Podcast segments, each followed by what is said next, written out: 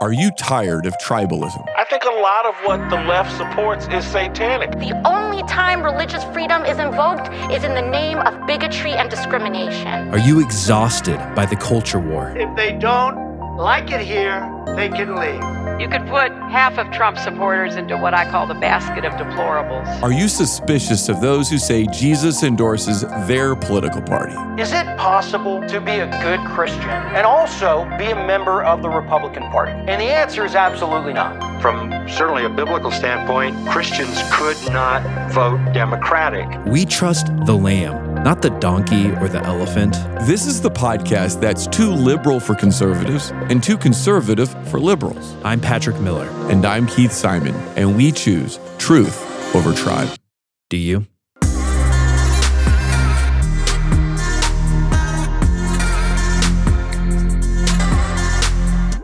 Okay, I have a confession to make. I am not big into Christian art culture. I don't spend a lot of time listening to CCM, you know, Christian contemporary music or worship music. I, as a rule, watch no Christian movies because I think they're all terrible. And that's really the problem with the whole thing is that most Christian art is bad. It's cheesy. It's poorly acted. And then you always have this experience of, you know, maybe a baby boomer mom or dad saying, "Oh, you need to go watch this new Christian movie," and you're like, "Oh man, this is not a movie that I any interest in watching because I know it's going to be terrible." But there has been one major exception to this rule, and that's a TV show called The Chosen. If you haven't watched it, it's in its second season, and it's telling very slowly the story of Jesus and the disciples. And what I love about it is that it really humanizes these characters that we read about in the Bible. It reminds us not only that Jesus was a human, Jesus was a person, but so were everyone that followed them. And they were living inside of a cultural moment. And so it takes creative liberty. It adds in elements that weren't there. For example, they imagined that Matthew, who was a tax collector, might have been autistic. And yet, I think that it's helped me appreciate my Bible more deeply. It's helped a lot of people re engage with the Gospels and understand look, what happens in this show isn't exactly what happens inside the Gospels. There's a lot of added stuff. And yet, it helps people remember that the stories of these men who were following Jesus and these women who were following Jesus, they were real life people with real life concerns, with real life heartaches, with real life needs. And so today I'm really excited because we have on the executive producer of The Chosen, Derral Eves. I actually first started following Derral Eves a while ago because he's really well known in the YouTube world. In fact, he's kind of known as the great guru of YouTube. He's created some of the biggest YouTubers out there, and he even wrote a book called YouTube Secrets, which is an excellent book. And so he has a great understanding of YouTube. So I thought it'd be fun to bring him on because it'd be great to talk about The Chosen. It'd be great to talk about him because he's actually a Mormon. And so this has created some controversy because the creators of the show, the creative vision of the show is mostly evangelical, but you've got him, an executive producer who's a Mormon. And so, how do they navigate that? But also to talk about YouTube. For example, how do we think about the fact that YouTube right now is promoting content to kids that's about gender ideology, that's introducing them to quote unquote non binary people? And so, this is kind of a wide ranging, interesting conversation. But we'll start with The Chosen, we'll work our way to YouTube, and we'll talk about everything in between.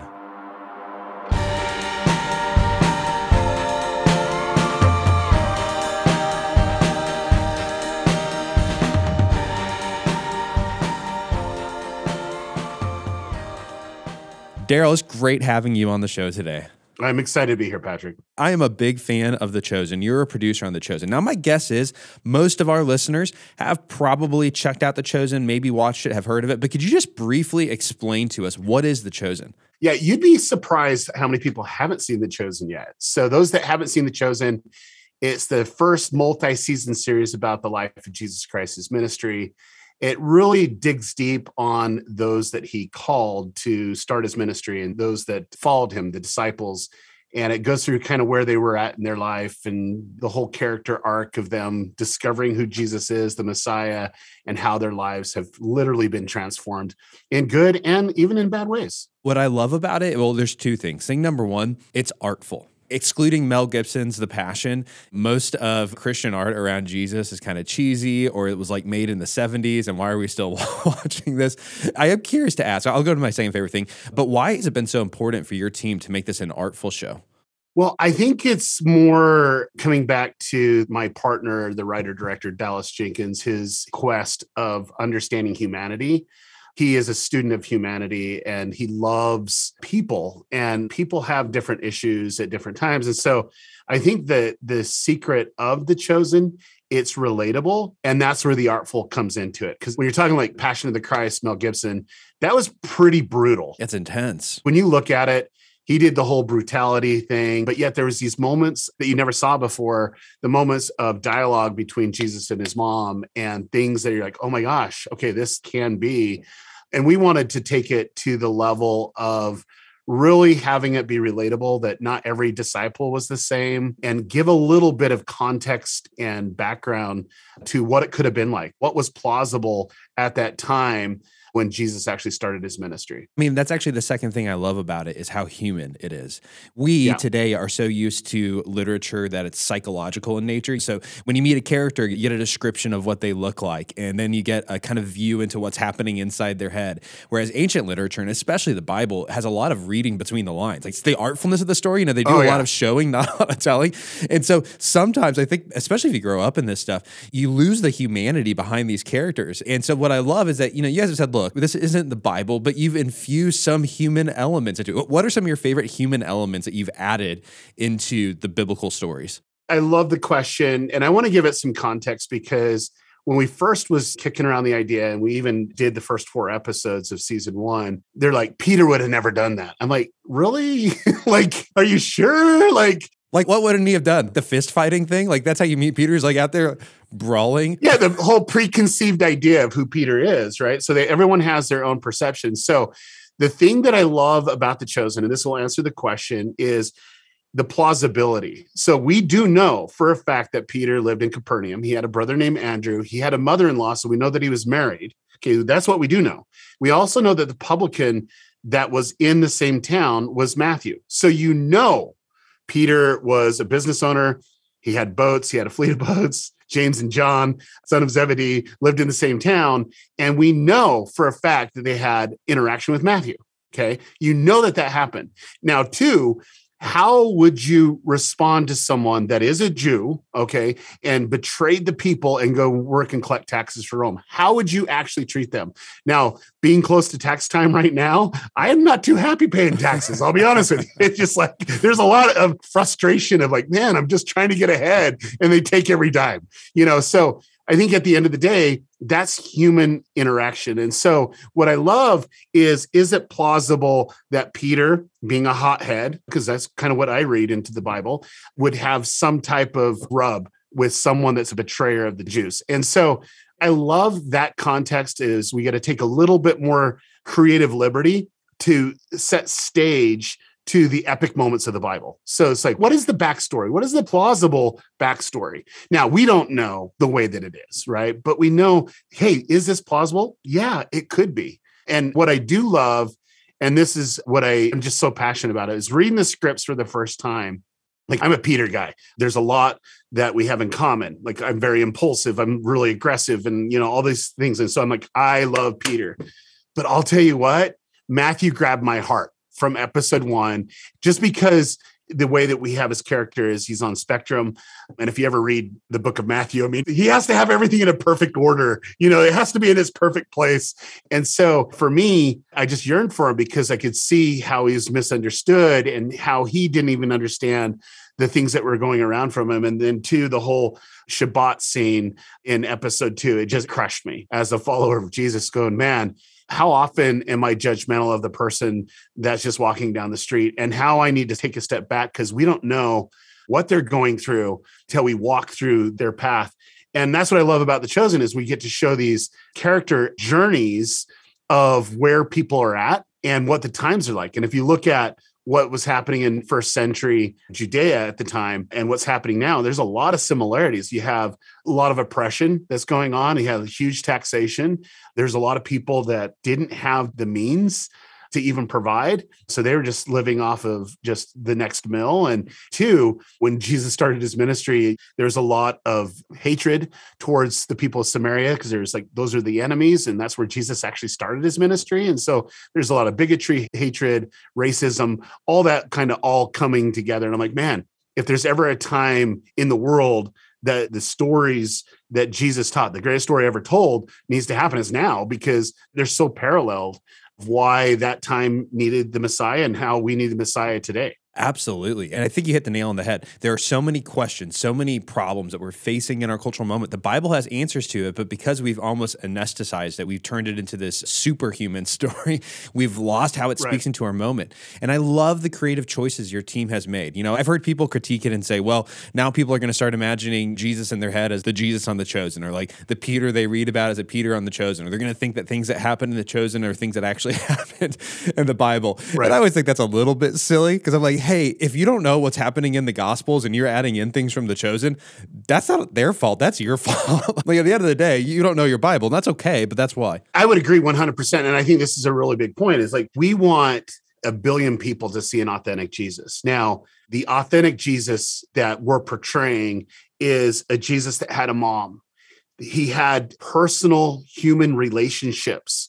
He had disciples. He had one on one relationships with that.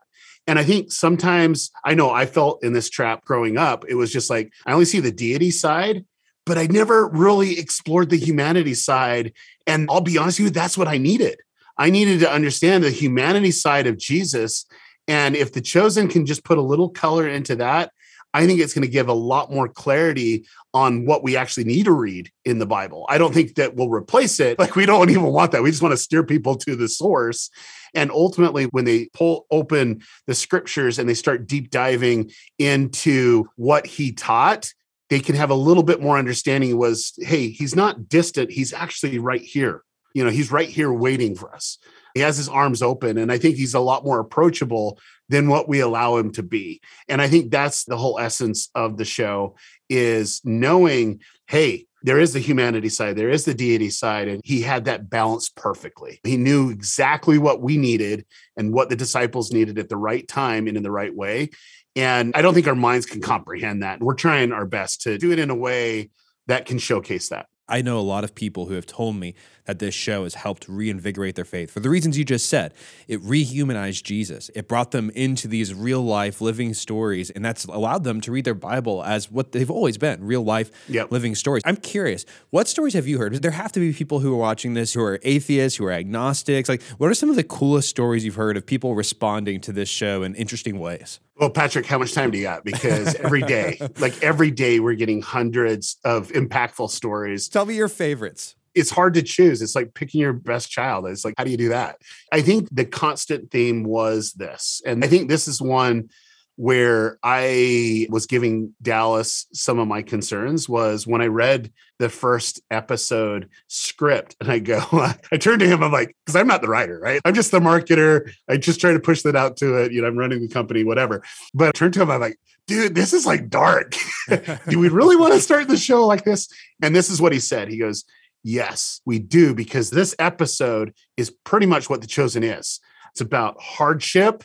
And then when they meet the Messiah, when they meet Jesus, the transformational element of redemption. He goes, That is The Chosen. And yet Jesus was only in there for four minutes, but it's just that moment of, oh my gosh, that redemption moment and that journey. And why I use that as an example because you had a suicidal woman that was demon possessed that had all this stuff happening to her because of trauma, whether it's PTSD from the Romans or from losing her dad or whatever that is, right? She was dealing with a lot. And that was the moment that Jesus went into a bar and started the process of redeeming her. And I love that because I can't tell you how many people have reached out and says, I am exactly like what Lilith was, who became Mary. Is that's my story. I was suicidal. I was just moments away of really taking my life. And I had this ad, or I saw a video, or someone shared a text message to go watch the app. And then that was my story, and I was hooked. And I knew there's so much more. And so I would say that would probably be probably the most important for me because of how raw that is, but also how many lives that are being impacted because they can relate. They can relate to maybe where they're at with the pressures of the world and see that there's still someone there that knows exactly what we need and knows exactly the timing and is waiting, just waiting to pull us into his life, into his realm. I love hearing these stories. To change the focus for a second, you said that you're the marketing guy, and I think it's one of the most amazing marketing campaigns I've ever seen. is is this campaign you guys started called "The Chosen Sucks"? S U X. The Chosen Sucks, and you guys put up billboards where they looked like they'd been vandalized with people saying that The Chosen sucks. You created these YouTube videos and a website with this demon trying to train his demon underlings to get people to stop watching The Chosen. My favorite part, by the way, is when Satan's writing on the chalkboard and he's like, "The chalk sounds." like scratching nails. And he picks up the eraser and he goes and he wipes with the eraser. He goes, it sounds like Nickelback. And he wipes and you get this Nickelback sound coming. I'm like, oh, this is so good. Um, and that DMV is lower than the hell. Anyways, Yeah, um, so let me ask, why did you guys do this campaign? Why The Chosen Sucks? I mean, you didn't need more press. I mean, people are talking about it, but it seems like there's a point behind this one. Yeah. Very good question. So, some context. Myself and Jeffrey Harmon, who is one of the founders at Angel Studios, we were the executive producers on the Squatty Potty Pooping Unicorn ad. It's like the most viral video ad of all time. That's kind of how you made your name, right? Exactly. It's like we, we got to do it. I have a squatty potty, by the way. I'm really glad you made that ad. It's helped my life. it's helped my life too because the product actually works. But um, it does. getting off the crappy stuff, I think that the essence is sometimes when you approach people, you're in a vacuum chamber. And realistically, we haven't even hit market penetration for just Christians in the US. Like we're not even remotely close. In fact, I was in Chick fil A just the other day, and Chick fil A is a good place, you know, in Texas and Chick fil A. And the guy didn't even know who the chosen was. And he's like super engaged. What? Hold on. Let's rewind. Someone at Chick fil A didn't know what the chosen was? Exactly. My mind And is that's the whole blown. that's my whole point. Is like there's a lot of people that don't even know it because they're in their own little bubble.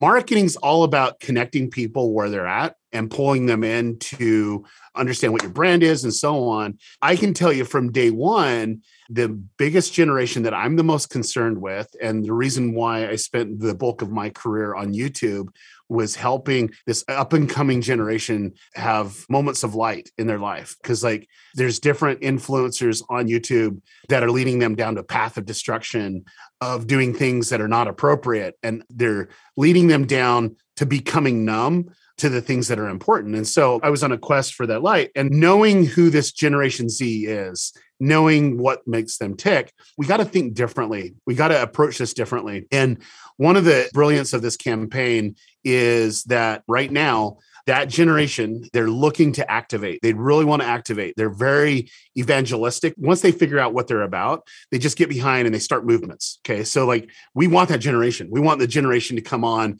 and start a movement for Jesus. And so, how do you get their attention? Well, the best way to get their attention is to cancel the chosen, you know, and who's best to cancel the chosen? The devil. like, it just doesn't get much better than that. So, it grabs their attention, pulls them in. So, let me give you part two of the Chick fil A story. It was the launch of the campaign, and I was with a team member that hadn't seen the campaign. And I just pulled out my phone because that's what I do. I just watch YouTube videos and everything on my phone. I pull it out, turn the volume up, put it right there. And it was the joining booth. And the dad stops, says, Hey, what do you guys do? And I stop the video and I says, Oh, because he saw us pray and whatever. I says, Oh, we work on a TV show called The Chosen. He goes, What's that? And I explain what The Chosen is. And he goes, Oh, I haven't even heard of it. And I go, Well, how active are you in your congregation? Because I'm assuming you're active. He goes, Oh, yeah, yeah. I, two or three times a week, we're actually leading a Bible group and, you know, all this other stuff. And I says, You really haven't heard about The Chosen? He goes, I have no idea. And so, anyway, he was just having dinner with his son, who's Gen Z. And I hit play again. His son gets up, goes around and watches the ad. And he goes, Oh my gosh, this is so good. And then he starts to laugh and whatever. Dad downloads the app because it piqued his curiosity. We spent a little bit of time talking about what the chosen is. And he literally told me, my 21 year old and 17 year old are so disconnected from who Jesus really is. I says, Well, I'd encourage you to get the chosen because this show is for them and it's also for you. Anyway, he binge watched the show because we binged Jesus with the Chosen, and he was able to get three episodes. And he sent me a text message, said, "Dude, this is amazing. This is exactly what we need." And it all came from a conversation from a very disruptive ad. Because what he said, and I didn't tell you this, he goes, it's not very smart doing a devil campaign in the Bible Belt because it's not going to work very well. I'm like, well, it worked for your kid. well, I love that. I love how disruptive it is. I mean, it's like Screwtape letters. I mean, evangelical should have a category for this, but we also kind of love to be what we're against, not what we're for. But here's one of my questions. I know that there has been controversy around The Chosen. And so I didn't see it even so much as, hey, let's reach Gen Z. I saw it as, hey, we're kind of picking on the people who are out there saying that The Chosen sucks. And we're making fun of why would you say that this thing sucks? Was that part of the impetus behind it? Yeah, I would more say that there's a preconceived idea that Christian media is bad. And so a lot of people over the course of the last four and a half years is like, ah, no, all Christian media is bad. Well, yeah. no, not necessarily. There are a lot of bad, cheesy content, right? But The Chosen is different. Reverse psychology marketing is one of the most effective out there, and it just works. I mean, even Chick-fil-A is doing it, is having cows writing eat more chicken on their billboards. It's like when you see that, there is just like that trigger for human emotion to say, well, why shouldn't I watch it? Or why does it suck? And so there's that curiosity factor that they'll actually go into the content. Yeah, yeah. So how have you been responding? Because one of the major controversies that's come and kind of circled around the chosen has been the fact that on this project, leading this project, you have an evangelical Dallas Jenkins, you have a Mormon who's you, you have people from Catholic backgrounds involved in the project, Messianic Jewish backgrounds right. involved in the project, and people are saying, "Hey, we can't talk about Jesus with." A Mormon. We can't do a show about Jesus as an evangelical with a Catholic or with a Messianic right. Jew.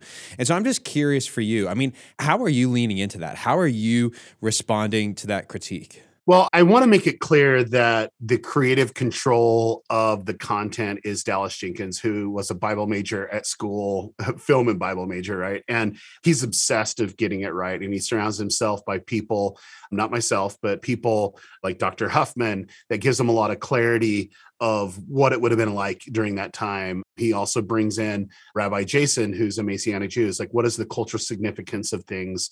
And wants to get a lot of clarity, but he literally has the ultimate voice for the chosen of what's being written. I don't even speak into it, nor anyone outside of the writers really do. It's just more, are we accurate? And he takes that approach. Now, that being said, being involved with the project, yes, we even have people that don't even believe in a God that are working on the project. But that doesn't take away from the project itself. The way I look at it is like getting the Bible that we read. Like, how many hands did that pass? And were they all believers? Were they all believers for you?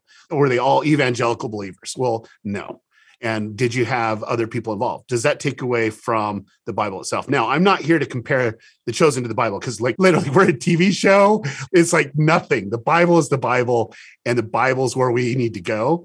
But the whole purpose of it is is there's a lot of hands that touch the thing even for marketing and everything they go to it and yet they don't have problems with that. I think that people are super sensitive to the content and they're like hey this is ours not yours but Jesus came for everyone, you know. And what I love, and I'll say this from my core, is when Jesus started his ministry, we can learn from that as his followers. Okay. Where did he start it? Who did he actually say it to first that he was the Messiah? Who did he proclaim that to? Okay. Let's look at that. It was a woman. Okay. When you take the class of people, you had animals, women right there. Okay. They weren't even higher up in hierarchy at all. They're very, very lower class citizens in that realm. She was a Samaritan, so the enemies of the Jews. Okay. So they had thousands of years of conflict, and yet this is where he was actually proclaiming his divinity. And then also, she was a woman that wasn't even in the same category of all women there. She was kind of cast out. She'd been married five times, kind of pushed off aside, and she was even looked down upon even at that moment. And so what that teaches me is Jesus came for so much more than just a religion. He came for the world, and the world deserves to see what he taught. And then when he started his ministry and when he impacted the people in Samaria, that really disrupted the people that were his disciples. It had to cause some conflict. You know, we kind of show what could have been plausible, but like I even thinking, okay, you're going to your enemies first, and this is where we're starting our ministry. You know, like wait, wait, whoa, whoa, Jesus. But reality is, is he came for everyone, and we've made it quite clear. Dallas is going to lead the creative and the writing and all this other stuff, but we're going to get this out to a billion people. We're going to get it out. We're going to flood the earth with this, getting it to all corners in different languages, so people can know an authentic Jesus, and that's what I care about. I was going to joke in the middle of that. I'm very careful with my Bibles. I go to the paper mills and make sure that everybody who's handling the paper follows Jesus. Otherwise, it's an unholy Bible, you know. So we got to go back to basics. So I see part of this, and it's just ridiculous to me. I actually think there's beauty in the fact that there's actors who aren't Christians who are on the the show, and I'm curious. I mean, I wonder how this is going to change their lives, their perception of Jesus. I mean, have you heard stories from them about, hey, this is making me think differently? I don't like to speak for the actors because actors, you'd have to ask them on Yeah. that. I do know that both the cast and crew, and I'll just do this more as a blanket response, have been impacted in one way or another. And there have been a lot of people that have found Jesus along the way. And I think the essence is this story is much more than just a TV show from my perspective. It's literally helping people understand who Jesus is and it leads them to the source. I want to share something with you. We haven't really made this public yet, so I'll leave it here. I guess we're going public here now. Yeah. But I had this weird idea a couple years ago. I'm like, what happens when Gen Z sees this? Right? Like, what would happen if we got maybe nine or 10 Gen Zers, put them in a room and have them binge watch the show? What would be the transformational moments in their lives? Would they reposition some thoughts? You know, where would they go? And what's amazing is out of nine, and we're getting ready, we've shown this documentary a little bit at colleges, and we're just getting ready to kind of launch this out. It literally shows people reprocessing their thoughts and really seeing Jesus for who he is. And there's a couple beautiful moments in there, one of redemption that is just unbelievable. When someone felt that Jesus was approachable where they thought that he never was, and seeing the next steps of what they do and where they go for the ultimate source, because it's not the chosen, I can tell you that, but it led them to the source. Yeah, you're a guidepost. You're not the destination. You're pointing them away on the journey. If I can take the alternative side and be empathetic to maybe your critics for a second, even though I probably disagree with them, I just made it clear. What I can imagine someone saying, their concern would be look, Jesus isn't just another character or historical figure, right? He is the creator of the universe. He's the most important person who's ever lived. He's the guide for our lives. And so the reason why I'm upset that a project like The Chosen would have atheists and agnostics, why it would have, you know, Mormons and Messianic Jews and all these different people, whichever camp you're coming from, right? Is because when that person gets involved, they're going to fundamentally alter the message that is the most important message on earth. I mean, even for you and me, right? Like, I guess I'm kind of an evangelical. I don't know what I like to call myself. I'm an evan something. And, you know, you're Mormon. We have differences in our belief that I would say are probably pretty significant. And so I can imagine someone in my camp saying, Hey, how can you work with them? And by the way, the other way around, that someone in your camp would say, Hey, how could you be working with these evangelicals who don't agree with what we say on these issues? So how are you thinking through that? How are you processing through that? Well, I like to get to the source of it is put theology aside and we're just talking about the stories of Jesus. That's what we're doing. We're literally focusing in on what's in the Bible. And you can see the moments like when Peter is called. It's like I had so many people that were non-religious, religious from different faith backgrounds says, was that really in the Bible? I'm like, go find out. There it is. you know, and they're like pleasantly surprised. Oh my gosh, it's actually in there. I'm like, you need to read the Bible a little bit more because yes, it's been in there the whole time, you know. But I think the essence is who is the guardian of the content, and that's Dallas. And so it is his perspective. Will I agree 100% on everything of what he does and how he approaches it? I don't know. I have up to this point, you know, and what happens when there's a disagreement? Well, there is no disagreement because he's the content creator. I'm not. Like Yeah. he gets to create whatever he wants from that. So I can tell you this, and this is something that he feels weight with of making sure that he gets it right. He needs to make sure that we had a little bit of delay with season three. It was actually a pretty big delay. One of the reasons was supply chains and getting things built and all this other stuff. It's just been really hard to go from there. But I'll be honest with you, everything stopped for the chosen because the scripts weren't right. Dallas just didn't feel good with it, with the direction that he was going. And they rewrote and rewrote and rewrote. And so it created a ripple effect, of course, but he wants to get this right. And so, regardless of who's working on it or why, we are going to tell the stories of Jesus from the perspective of Dallas and the writers. And we're going to try to be as accurate and plausible as possible. But do you know what? You might not agree with everything that's going on. There's a lot of people that really had issue with another controversy of Jesus preparing for the Sermon on the Mount. He's God, he just did. And, you know, and so there's even people that find fault there. But all we're doing is we're trying to do our very best not to mess it up and it all comes with dallas. Like he's just making sure that he takes this prayerfully. He does a lot of consult with his wife who's just super amazing super connected to god and gives a lot of clarity to the scripts. And then two the scripts really translate into what you see on screen so there's not much variation from that I love that people got upset over Jesus preparing. What in the world is more holy about just coming up and extemporaneously speaking as versus yeah. doing your hard work? Like the dude was a carpenter. He knew how to work. He knew how to prepare. So that's interesting. Could I say something? Because I think yeah. that was one of the most impactful moments for me. I can't even tell you how many times I read the Beatitudes and I read Sermon on the Mount. I couldn't even tell you how many yeah. times. But when I read the script, it just crushed me because it realized in the chosen, not necessarily the Bible, but what we thought is plausible is he was thinking about his disciples of how diverse they were and why they were needed. And all of them were needed. And the traits that they actually brought to the ministry are traits that will lead us to him. You know, and so it's just like, oh, here's the collective traits. And so I honestly, I could not contain myself because I'm like, hey, God knows us and he knows what he needs and he calls imperfect people for his ministry, right? And they had certain qualities that were needed as a whole, as a collective for his church.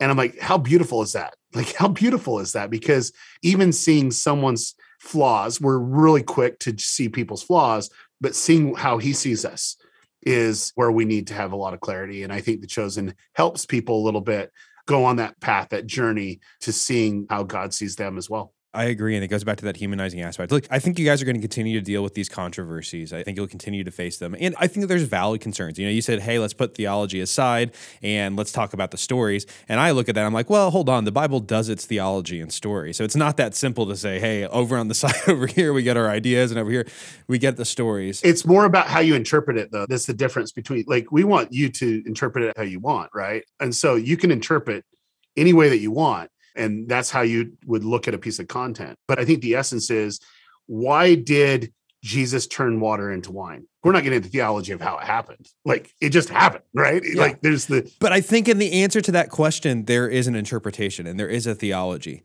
right? To answer the question, why did he do it, is for me to tell you something true about God and the nature of Jesus, which is what theology is. And so the chosen is an interpretation. And that's what we want. We want you to be able to go and explain that, right? But was that explained exactly in that moment? Well, no, it wasn't. It did go back into what was happening in the Bible in this first recorded miracle. And we gave plausible backstory of why that was important. But the theology is what we perceive, right? And then, two, it, it creates these moments that you can have these discussions of really deep diving into that aspect of it. Hmm. Yeah. I think what you said is also just really fair. You said, look, let's just be really clear here. Dallas is the kind of creative director and the creative vision. And so he's going to be the person who's making the final calls and things. And what I like about that is that it's honest, right? To people who aren't evangelicals who love the show and they know there's an evangelical guy running it, well, it's just honest to say, look, that's who's running it. Dallas is the guy yeah. behind it. That's his background. Dallas is the son of a guy who wrote the Left Behind series and was a part of that. And there's a lot of stuff in that series. Me personally, I think is like kind of nonsense. I don't agree with any of it at all. So am I going to stop listening? Listening to The Chosen or watching The Chosen because he's the son of this dude who I disagree with on some things? Well, no, of course not. And are there going to be things on The Chosen that I disagree with? Sure, there's going to be. Everybody's going to have those moments with it. But like we just said, it's an interpretation of what happened. And just by engaging with it, I hope it does press people more deeply into the Bible.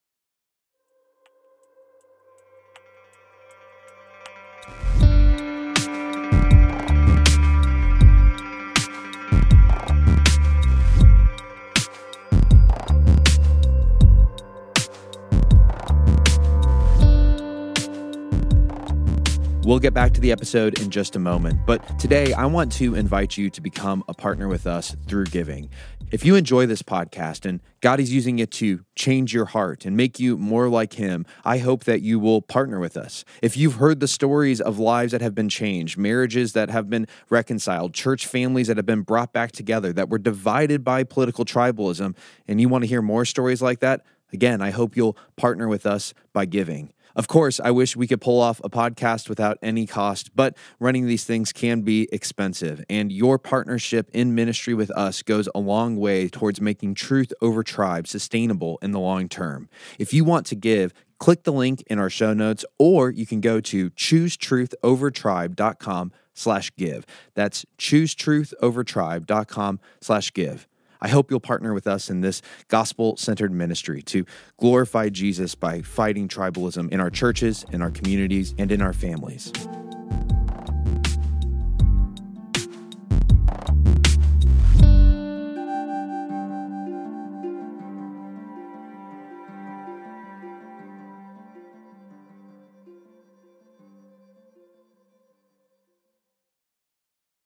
Let me shift our conversation really quick. I want to talk about YouTube because that's actually how I got to know you first. It wasn't The Chosen. I remember when I found out you were working at The Chosen, I was like, wait a second, I follow Derral Eves. I know who he is. That's super cool. You obviously made your name on YouTube. And, um, you know, kind of like we were just talking about with The Chosen, Christians being on YouTube can be a little bit controversial. I mean, as we've put more stuff on YouTube, I've had people be like, hey, uh, this place is a cesspool. you know, it's an absolute mess. People are following their darkest desires. How has your experience, just kind of as a major YouTuber, how has that fit that paradigm? I mean, like, we're like, yeah, YouTube is a terrible place and you see these really bad things, but how would your experience maybe also press against you? Like, no, it's actually not as bad as you think. And here's some of the cool things that can come out of it.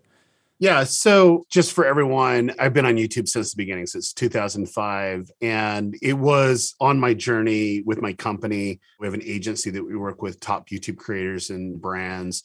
And when I started to identify audience development, like growing audiences and leveraging audiences, that became my jam. Like, I got very, very good at it.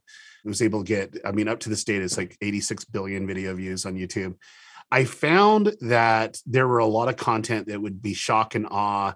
And it was leading this younger generation, Generation Z, down a path where they would want to mimic that. And that's what they thought was cool. And there was a couple creators, I want to name their names, give them any more publicity than what they have, but they were just very, very bad role models.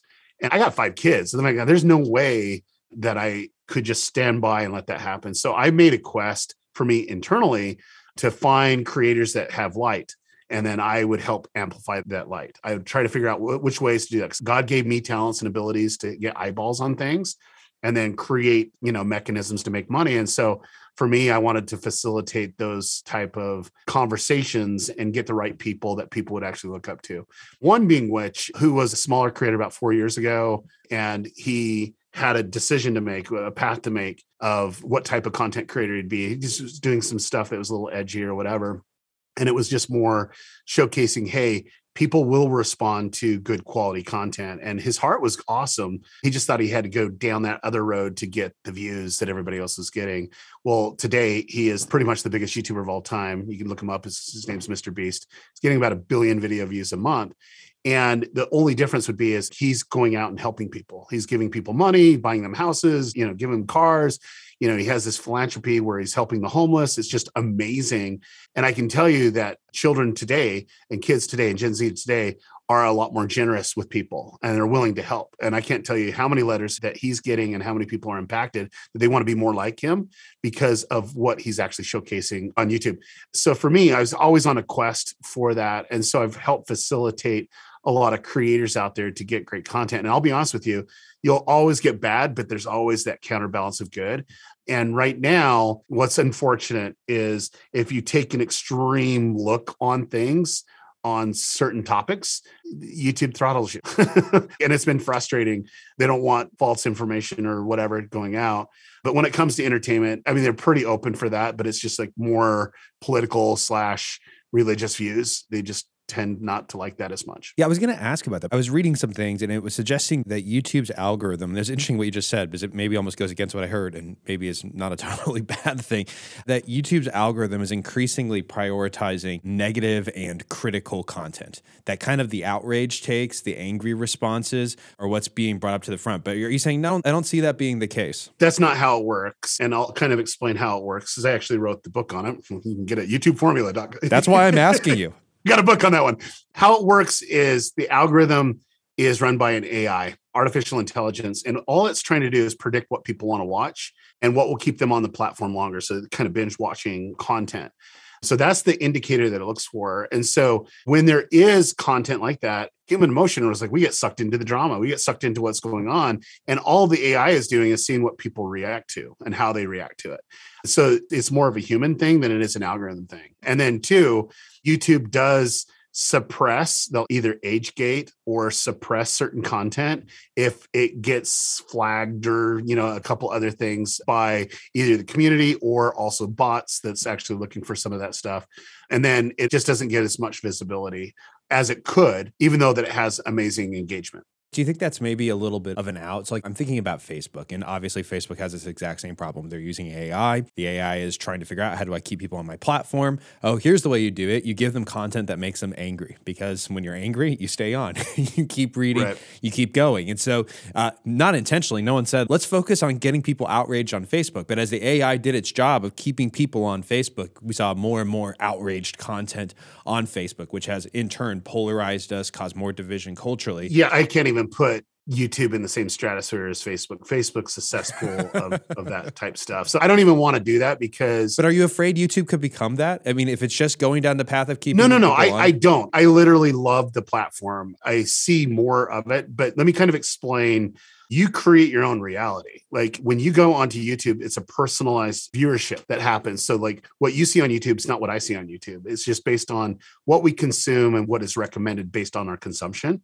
And it's doing these predictable models. And I can tell you that one of my favorite topics of all time is I had someone getting up and was teaching something at a conference that I know. It's called Vid Summit. It's where all the big YouTubers come in and was talking about how much bad content is shown to him on the homepage every day. I had to get up and tell him, I says, well, it's based off of your viewing patterns. So stop watching it and you'll actually clean up your content. like you literally will. Because like YouTube's only going to suggest what you watch. So you're watching risque and just something else, or somebody has connection to your account. Was he a little embarrassed by that? He got all beet red. but I wasn't going to let him mislead people. But it's like you are what you consume, and that's what you're going to get. And YouTube, if you actually like entertainment that makes you laugh, you will find entertainment that will actually laugh. If it's edgy, guess what? YouTube's going to give you edgy stuff. It's going to be a personalized type thing. Now, I do believe edginess. There's certain things that have happened on YouTube that are less likely to go to you because what happens is they want it brand safe. They want it advertisers safe. There's been too many controversies over the past. And so that edginess is causing flags. So YouTube doesn't promote it as much. So if there's two pieces of content, one is brand safe, family friendly. That one's going to get all the views in the world. The other one's just really, really edgy. Let me give you the perfect example. I know I'm rambling here, but it's like the perfect example.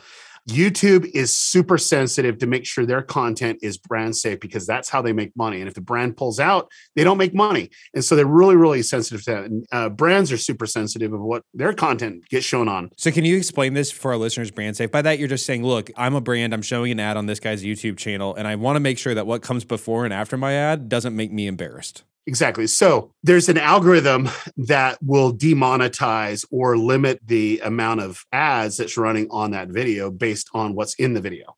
And so, give you a Mr. Beast example. So, he actually just released a video that was a week late because he uploaded it and it created a flag. They have a kind of a system, internal system for these bigger YouTubers to say if it's going to be have any ad issues or not. And it did. And it was because they were playing with fireworks. They played with fireworks in the video. It was super hilarious, but they had to edit that out because it age gated, saying, hey, we don't want this for younger audiences. And so he had to re edit it, upload it the next week. And so I'm here to tell you if there's ever a platform out there that really cares to have safe content, it's YouTube. I can tell you which ones that don't TikTok and Facebook. Like they don't even care. It's a cesspool. and it really is. And I love TikTok by the way, but it's like you can go down a rabbit hole of darkness and there's like no getting out, you know what I'm saying? And so that's why I love YouTube. I just want to kind of drill in on a few things you said and make sure I'm tracking here. So, number one is, and I tell people this all the time, I'm like, the most important thing you can do when you're on the internet is not click on trash you don't want to see more of. you know, because when you click it, you are telling everything inside of that artificial intelligence to keep giving you more trash like the thing you just clicked. And so you're saying, look, take personal responsibility. Don't click on the clickbait headlines that are clearly outrage if you don't want outrage. That's great advice. That's something I can actually control. I would be curious to know, can I actually alter that? Like, is there a way for me to go back and undo. You know, I was so outraged for these years. But the second thing that you said in the midst of this is that YouTube really does know what's in your videos. They have a very, very, I mean, they're pulling off a video that has fireworks in it. You know, the algorithm knows what's happening inside of the video. And so one of my fears in the midst of this, again, even as a creator, is it's playing with the forbidden fruit. Like if you know that you can create outraged content that's going to bring a lot of eyes, and sure, maybe you're going to get age gate, but you don't care about that if you're not trying to reach kids. If you're trying to create content that you want to get eyes in front of, then there's a real temptation to say, I'm going to make this as outrageous and angry. I'm not saying outrageous in like the pornographic way. I'm saying like an outraged, angry dude, you know, yelling at the other side, the other team, the other tribe. Here's why I hate you. Doesn't it incentivize that kind of behavior on the platform if you know that it's going to create emotion? Yeah, it depends on what you did. So, like three years ago, I did a presentation at my conference along with one of the smartest guys on the planet when it comes to YouTube. And he proved through data that if you don't swear, you'll make 2x more money. So the question is, is what is your bottom line? Are you trying to make money on it? Because if you do the other approach of just swearing F bombs, everything that's going on, you're not going to make as much money. In fact, you might even be demonetized based off of some of the stuff of how to use it. Is they're very cautious of how you use some language in it. Or you don't do that. Okay, so you as a creator get to choose do I want money or not, or limited money. And so it doesn't matter the amount of views. If you're getting only, let's say, a dollar or even 60 cents per thousand views versus $13 per thousand views, what would you do? I think that's where YouTube does it right is they actually incentivize great content because they can put ads on it and they can't put ads on the other one. So what's the incentive for them to make money? And that's what YouTube wants. They want people watching the content that they want and stay on longer because that's how they make more money by firing the ads. So I like what you're saying. We're saying, look, there's a lot of places where we can look right now and say YouTube's doing a good job of working, rigging up its algorithm so that it's not pointing people to the most outrageous, outraged content. And yet we all know it's going to be a problem. It's going to continue to be a problem. And that's because of human nature. People love to be angry. People love to hate someone else. People love to watch the video that says Democrats are all from the devil and the video that says, you know, Republicans are all bigoted, fill in the blanks. They just love it. they love that energy. Okay, so, so I have another question. I, I, had a friend who was trying to set up a YouTube account for his kid, and part of the process was selecting an age range. And when he was doing that, YouTube is trying to show him here's the kind of content that your kid's going to get. And he was a little bit alarmed by what he saw. He sent me a screenshot of what it was showing, and in the top left hand corner of the screenshot is a video about a this is the text a gender non-conforming person, and then there's three like ten year olds, eleven year olds sitting on chairs who are presumably going to talk about this. he's like, man, I don't know if I want to give my 11 year old a YouTube account because I don't know if I want her to be able to watch videos with other kids her age talking about their experience with this stuff. That doesn't seem age appropriate. Like maybe she was 14, 15, 16, a little bit older where we could have a better conversation. So how do you think through that? Like YouTube does have to decide what fits and what doesn't fit. And it seems like something that shouldn't fit. I really like this question and I want to take it head on because like get used to this. This is going to be happening all over the place, not just on YouTube, but across everywhere you need to be an active parent. you can't expect YouTube to babysit your kids. I love this. Amen. okay. Like you need to be an active parent. You can go in and you can go through their history of what they're watching. And if there's this type of content that's coming up, the only way that it will come up is based off of their viewership patterns and so on. It's not like it's going to be right in front of it, but they're just saying, hey, this is the type of content that would be showcased if that's what they want to go down that rabbit hole. But you need to be an active parent where you're going through having conversations with them based on the content they're consuming. And it's really easy. You can just go into their watch history and you can be able to have those conversations, but you just don't give keys to a kid to drive a car if they don't necessarily do it. You need to be able to monitor them and I'm not here to tell you how to be a parent, but for me and in our household, I'm super open for them to watch what they want to watch, but we're going to have conversations. Really are. We're going to have conversations because those are the content creators you're watching. I know the content creators on YouTube and we'll have discussions. Is that appropriate? That he doesn't use really good language? Is there a better content creator? You know, these aren't the standards that we taught you with, but they have their too at that level. But for little kids, oh my gosh, I would be way monitoring that and having active parental discussions with them as well. I think that's great advice. We can't expect that a big tech company on the West Coast that has its own particular worldview is going to monitor content that I'm going to totally agree with. And there might even be content out there that they're not going to highlight that would be great for my kid to consume. You know, my, yep. my daughter loves watching these videos on YouTube. This is this like Bible story about thing. I'm forgetting the name of it.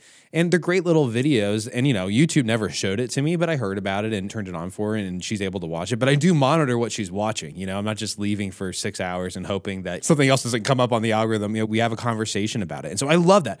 Watch what your kids are watching. Make sure that they're engaging with good creators. And I think maybe part of it we just said there is a paradigm that some parents might not have, which is it's not just what video are you watching, it's who are the creators that you're connecting with. So how do you monitor that? Because that might not even be a category. They think they're just watching videos what I would recommend parents that want to be actively involved in their kids, which I think all of them should, should just watch the videos that they're into. You'll be able to see the content creators based off of their viewing history. You're able to just get through a couple of videos. Those videos might be 30, 40 minutes long. You're going to need to go through it because it might not happen in minute marker one. It might be in minute marker 30. So, like, you just need to consume, have conversations with it as well. And then two, I always like look at behavior. So when there's like a behavior outside of what's normal for my child, I know they had an input that is setting them down a course that we just need to have conversation and saying, hey, what's going on? I want to just close on this. And I know that we're almost out of time, but my parents were really, really, I wouldn't say controlling, but they really brought the hammer down of this is what you need to live and you got to blah, blah, blah, blah, blah, like that. And I really pushed against that. And so my parenting style is different than that because I don't want my kids to feel how I felt because I was getting disconnected from God that way because they were just authoritarian in that regard. And they weren't really bad, but it seemed that they were bad when I was a child, not necessarily as a parent. But I just wanted to have my kids confide in me and I don't want to freak out. The moment I freak out, it's a trigger.